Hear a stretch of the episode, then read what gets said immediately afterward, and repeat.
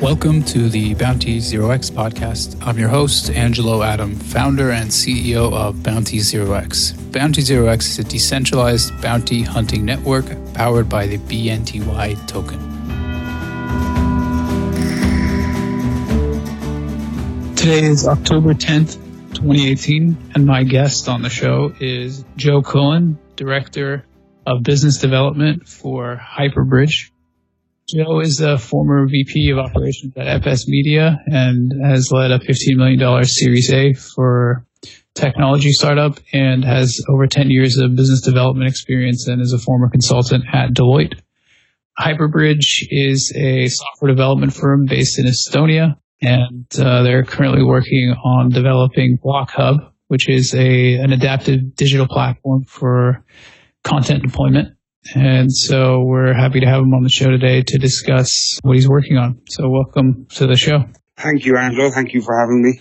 So let's get into uh, BlockHub and talk about that. But first, why don't we talk a little bit about Hyperbridge and mm-hmm. uh, what the background is of the firm and uh, the work that you guys have done in the past and, and the team. So can you uh-huh. give us a little intro? Yeah, for sure. As I spoke to you kind of, I suppose, off air, I moved to Vancouver three years ago. Um, and I suppose at that time I had, um, just started to, to kind of, I suppose, to investigate blockchain and I started to kind of, I suppose, get very interested. Ethereum was really taking off at that time and, and friends of mine had bought Bitcoin. As you said, I was, I, I had been working for Deloitte in, in London. I wasn't necessarily from a, a development background. But I started to go to meetups here in Vancouver, you know, Ethereum meetups, Decentral meetup. Um, and I started just to, I suppose, get immersed in the, in the scene here. And I met my co-founders, Eric Muyser, who is a 20 years experience as a developer. He's now obviously a Solidity developer now. He's our director of technology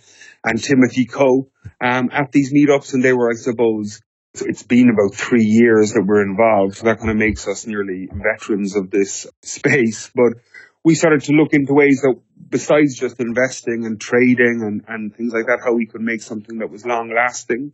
And we were all gamers. My two co-founders more than I am, but we're all gamers and we started to look for real use cases where we th- we thought that decentralization or the, or the technology could actually be used. And, you know, we, we kind of came up with, I suppose, Hyperbridge that there was, there's a lot of you know, you spoke about BlockHub, which is our first product, but Hyperbridge has, you know, we're going to, we're building decentralized protocols, um, which have real use cases and solve real, real life problems, not just kind of, I suppose, problems that are up in the air or we're not solution looking for a problem. We, um, we're very confident that we will be one of the, I suppose, applications, decentralized applications that will stand the test of time.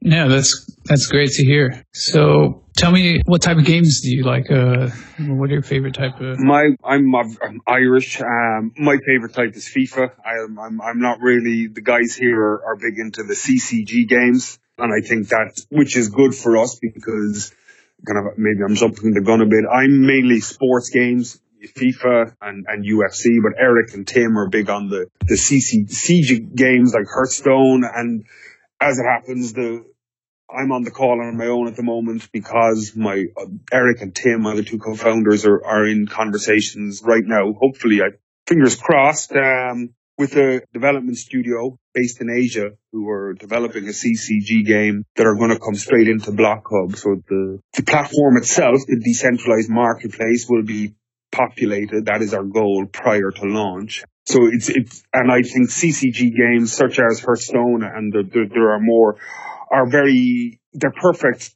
to be tokenized. You know, they they have already an inbuilt economy that can be used for fungible, non-fungible tokens. So we've, we've had really good conversations with and I suppose that's something that we maybe as an organization aren't communicating as well as we should be that we really have put so much capital, both intellectual time and obviously hard currency into the development of our platform and into outreach to business development, into, into reaching out to, to developers because the whole crux of this, the sweet spot will be when we attract enough developers who want to come onto our platform to, to, to crowdfund, to promote, to sell, to gamify their audience. If we get the developers, the users will come. I think, you know, it's, I think that's for sure. That's, that's proven across a lot of marketplaces. So BlockHub is a, a child of the Hyperbridge Technologies company. Yes. And it's the first of uh, multiple decentralized protocols and, and applications that Hyperbridge is going to be developing. Yeah, absolutely. So, um, I suppose strictly from a, a real business sense and, and from my previous point that we wanted to stand the test of time, um, we sat down with our advisors and we've been trying to probably bite off more than we could chew initially. We're a, we're a relatively small startup. We're 10 or 11 people and we thought we needed to show niche viability in one area. We have built the crowdfunding protocols are completely 100% built. They can be seen in GitHub, but we are looking to build decentralized economies across many spheres. But the first one was gaming. And the reason being that I think there's a lot of synergies between the people who are hardcore gamers and the people who are into crypto. I think there's an overlap there. Maybe not, I'm not saying everybody who's a gamer is into crypto, but there's a, most people who are into crypto game as well or have games, They understand the sphere. And also strictly from a business sense, we needed to show real niche viability in one sector. So we needed to show that Angelo can go on with his game as an, he's an, you're an independent game developer. You can go on with, to your game. With your game, you can show it to the platform, to our audience, who can then crowdfund it if they so wish. You can promote it. You can gamify your audience if you like, so bountify really, like, mm-hmm. you know, you can offer bounties for, for, for whether it's a bug bounty, whether it's for character development, and obviously you can distribute it, you can sell it. That's what BlockHub will be, but those crowdfunding protocols will be used across filming or independent film. They could be used across charity. They could be used across online publishing. You know, anything mm-hmm. that Kickstarter crowdfunds at the moment, mm. and Kickstarter takes between eight and eleven percent. That's the price friction. They also take the time friction of a ninety day campaign. You know, it's a lot. I've run a Kickstarter campaign. They're they're quite arduous. Whereas, so it was anything that can be funded on Kickstarter will eventually, Hyperbridge will eventually look to, to target those markets. But right now, gaming is obviously a huge market and there was a lot of synergies and we wanted to laser focus on one market initially. Yeah. So Steam is what is known as currently the largest player in this area, but you guys aren't just a publishing platform and a platform where people can purchase games, but also a crowdfunding platform, yeah. which isn't part of Steam's f- feature set. So Steam has around 4,200 titles that are mm-hmm. released mm-hmm. on their platform that were released on their platform in the past couple years. So it's the major platform where games are released. Now, tell me a little bit about in your research what the shortcomings of Steam are and how you think it could be improved and what you're able to offer. I mean, you know, the crowdsourcing features and some of the other features that mm-hmm. that set it apart from platforms like Steam.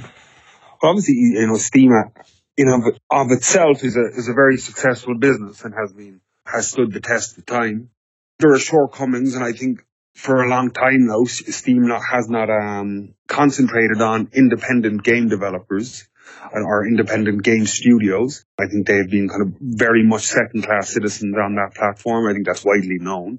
That's where we're particularly focused on. I've spoken about other kind of advisors of ours and other people from outside have talked about us being kind of Kickstarter with Steam, Kickstarter, an amalgamation of Kickstarter and Steam. And I suppose that's where we see ourselves. We're obviously going to have the crowdfunding where somebody can kickstart their project. We're going to allow the tokenization of assets. So we're going to allow obviously inbuilt economies and we're going to allow the fungible and non-fungible tokens for certain items to create revenue streams for the developers and um, we're also going to do, do that with licenses. We're going to allow potentially, if developers would like it, the reselling of licenses. Now that's uh, obviously a contentious issue with a lot of game developers, so that would be something that could be kind of switched on and switched off.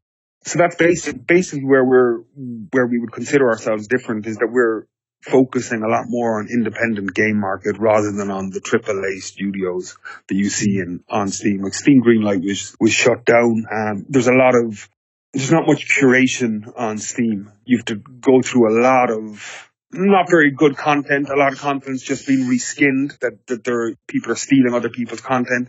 We're going to be, obviously, it's going to be decentralized, but we're going to allow for kind of community oracles who will be able to curate content that comes in. And also we're going to allow uh, developers to gamify their customers, which I think is a massive deal. If people who get so invested in games, if you can, from the very inception, if you can crowd, if you can fund a game, you can promote that game, you can make that game better by bug bounties, or you can have a say in the development of a character through the gamifying of that, of a token, of a character.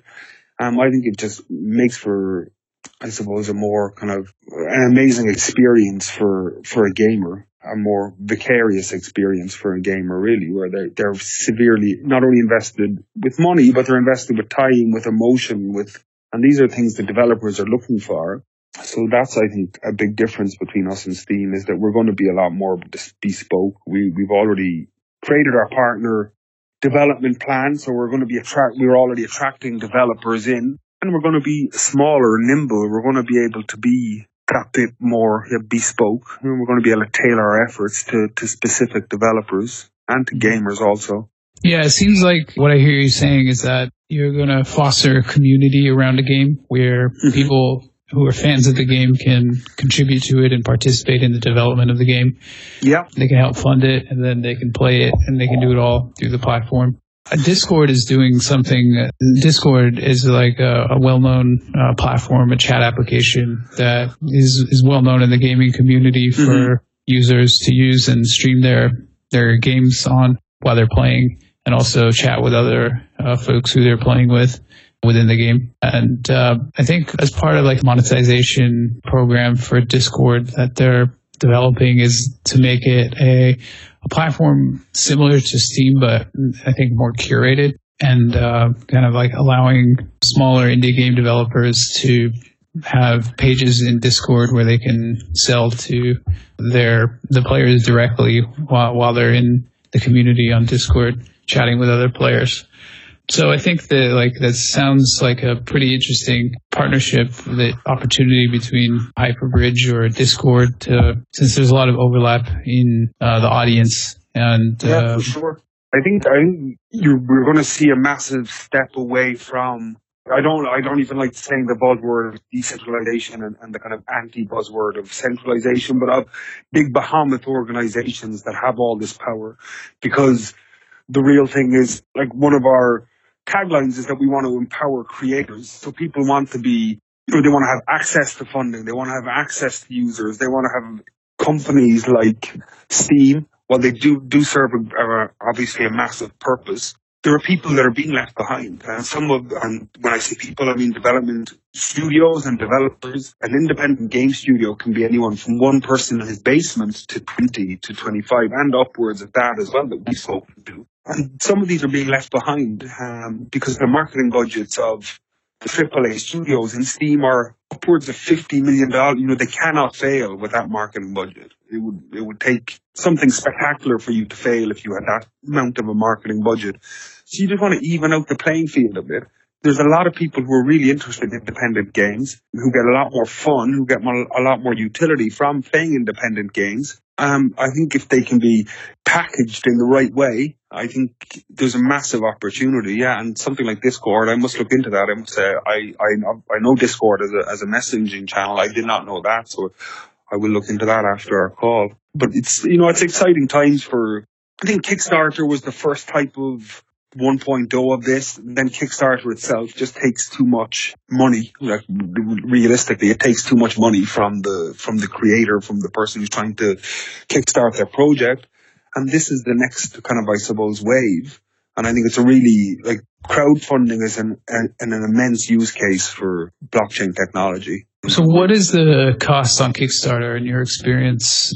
Between 8 and 11%, and that's taking into considerations uh, Stripe or PayPal, a Stripe, I believe is. So it can between anything 8 and 11% of your raise, which is obviously pretty big if you're only looking to raise maybe $5,000. You know, you've lost 500 of your $5,000. And games themselves, and I can always throw out this statistic, my team are, are sick of me saying it, but game development is, is the third most highest funded vertical on Kickstarter. So, you know, you have any, anything from a thousand dollars upwards of a million dollars have games have been funded. 15,000 games have been funded on Kickstarter. So the market is there. It's about, and those people are willing to sp- spend 8 to 11%. So, you know, it's about where our price is going to be 2%. It's going to be, there's going to be fees, which will be paid in our, in our HBX, which is our token, but it will be 2%. It will also be a lot easier. And of course, you, you just spoke about previously, and I don't want to repeat what you said, but a developer is is gain, gaining funds from the people who are going to be buying their games. It's like you you go straight from being crowdfunded on BlockHub to being put into the marketplace. Now, you don't have to be crowdfunded. We're you know we're we're we're speaking to developers who will go straight into BlockHub. They don't need crowdfunding. They just want access to maybe to, to the marketplace, to a new revenue stream, to the tokenization of assets. So how do users purchase the games through the marketplace? Can they just use uh, only cryptocurrency, only fiat, a mixture of both, uh, certain tokens only, where you accept all tokens? Uh, how do you, how will games be purchased and paid for, and, and, and how will transactions be made on the platform? The, the transactions will be in any ERC20 token, but all fees will be done through HBX. Um, we are looking into fiat and it, it is in our roadmap and in the not too distant future, but to have kind of on ramps and off ramps comes with um, legal issues. So, you know, we're kind of, I suppose, in discussions with our legal team about that. There, things are in place, but um, it just, yeah, it's, you know, as you know yourself, this, you know, you don't want to retrospectively be kind of maybe hit with a fine or even worse, have your doors closed. So you just want to make sure everything is, is correct from a legal standpoint. So at the moment, it will be, everything will be heavily incentivized to use HBX. The mm. prices will be cheaper if you use HBX. That's both on the developer side and on the user side. Um, but all fees will be paid, will have to be paid in HBX gas and things like that will have to be paid in HBX. Uh, how about the rest of the team? So you have yourself as the director of business development, and you have uh, Eric, Timothy, uh, Walid. Tell me a little bit about how you guys uh, you met up at. You mentioned previously that you met up at a, a meetup group in the in Vancouver. Yeah, and decided to just uh, launch it. And, and are you guys all working on full time now? Oh yeah, absolutely, and have been for since it's. I think it's nearly our year anniversary for Hyperbridge. I would have to look again, maybe even a bit longer. So that's how myself and Tim had a previous business relationship. Uh, you, you, mentioned one of the, the companies, the tech companies that I dealt with here. That was in, that was, it was a Toronto based company. But so myself and Timothy knew each other. I knew that he was interested in cryptocurrency. So we started to go to meetups together, to conferences and I met Eric and Eric, so I suppose on a strictly personal level, we met each other. We just got on personally. Then we started to look at, I suppose, talk about different things that were missing. We thought in the in the market, and we had, I suppose, this idea regarding. It was initially about Hyperbridge wasn't exactly focused on what it is now, but crowdfunding was always a part of it. And we just started to expand the team. To, Eric knew uh, people like Walid and Lucas. They these were tech guys that Eric knew, and you know they were very highly sought after. It wasn't easy to, to attract these people. And then from the business standpoint, a lot of the people I know are, are advisors on the team. So you're looking at somebody like John King Burns, who has decades of experience in corporate uh, finance and corporate structuring worldwide. Rob Dawson, who uh, who was one of the head of marketing for Lego in Denmark, know, we have we have a, a, local advisor here in in Vancouver, Dr. Peter Chow White, who's the head of communications at uh, Simon Fraser University. We really, to be honest, you look at some of the, and you know this space, some of the less reputable companies that have been uber successful and haven't done much afterwards. I really do believe it would be we have done everything in our in, in our I suppose in our power to do things correctly. We've taken it good, strong advisors in in the different areas where we were weak. Um, we've taken their advice. We have, I suppose, you know, you've talked about kind of, there is no technical CEO. That is mainly because on strategic decisions, we all, we have all agree, by and large, we've all agree or we come to agreement pretty quickly on the, the smaller tactical decisions. Eric takes technical, the technology decisions. That's obvious. You know, myself and Tim would be more on the business side. Um, but we've a strong team. You know, we've a strong team of 10 people who are full time, you know, who've been working on this for a long time. We're going to have a fully functioning beta by the time we release, or by the time we have our public public token sale.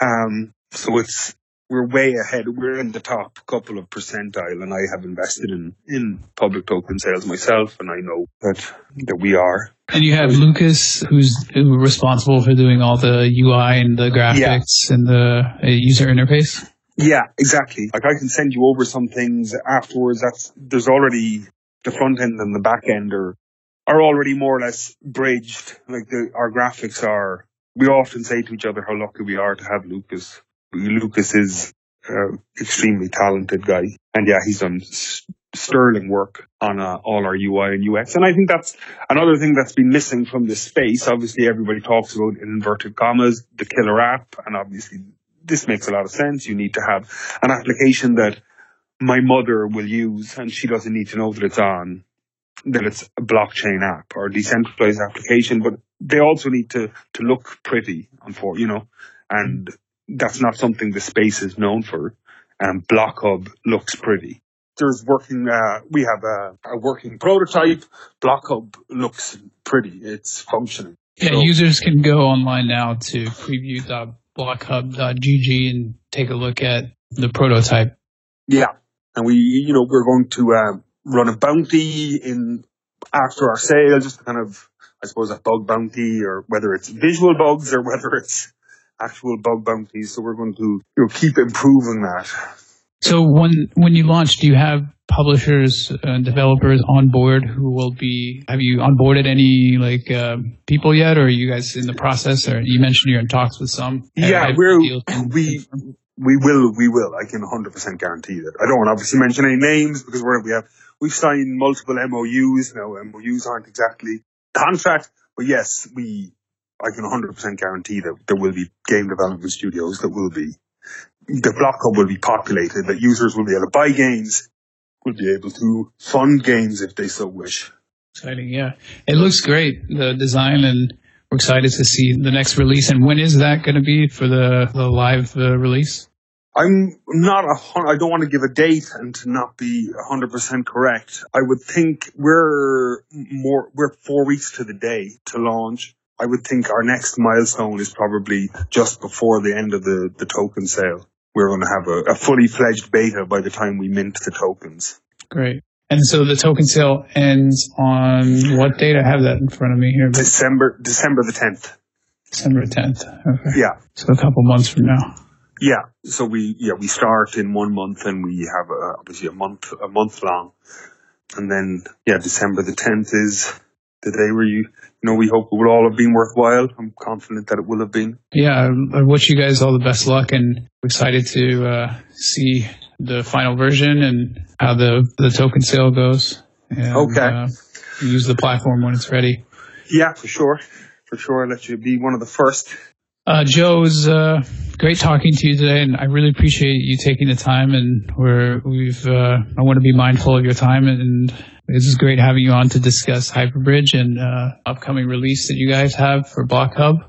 We're looking forward to using it and uh, trying it out. And we're happy to have you back on the podcast to discuss further after the next release. And you're always welcome to come on and, and talk about it and share with us uh, the development progress you guys have been making. If you guys have announcements with new projects that are coming on, listeners can join the bounty campaign that Hyperbridge is that is currently live on our platform on Bounty Zero X. Mm-hmm. Users can join in and complete some tasks and earn some tokens. I highly recommend anyone listening do that if they're interested in it. So, Joe, where can our listeners learn more about Hyperbridge and BlockHub and follow you guys? Our website is www.hyperbridge.org. Um, all our social media channels are on that. We're pretty active across Telegram. You know, we're We've got community managers in Telegram. If anybody has any kind of, I suppose, questions, I would say go to our Telegram for, for updates and everything would be, would be Twitter and Facebook. But we've just we hired a, a social media manager. So they're getting our faces on Instagram, which if you've seen, if you see my face, I'm, I don't have a face for, for Instagram. So it's not great for me, but we're on every single social media channel. All right, and we'll include a link in the show notes below to where users can go, and we'll have a summary of uh, what we discussed in the show notes. Okay. So it's a pleasure talking to you. Thank yeah, you, absolutely. Have a good day. You too. Bye. Cheers. Bye bye.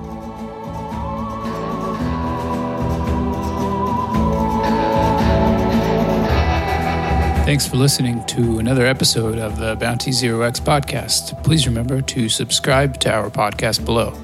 Check out bountyzerox.io, the number one bounty hunting platform where you can complete work and earn cryptocurrency. Please consult your professional financial investment and tax advisors before making any investment in initial coin offerings. Bounty Zero X does not provide investment or financial advice and does not endorse or recommend investment in any ICOs advertised on the Bounty Zero X podcast or website.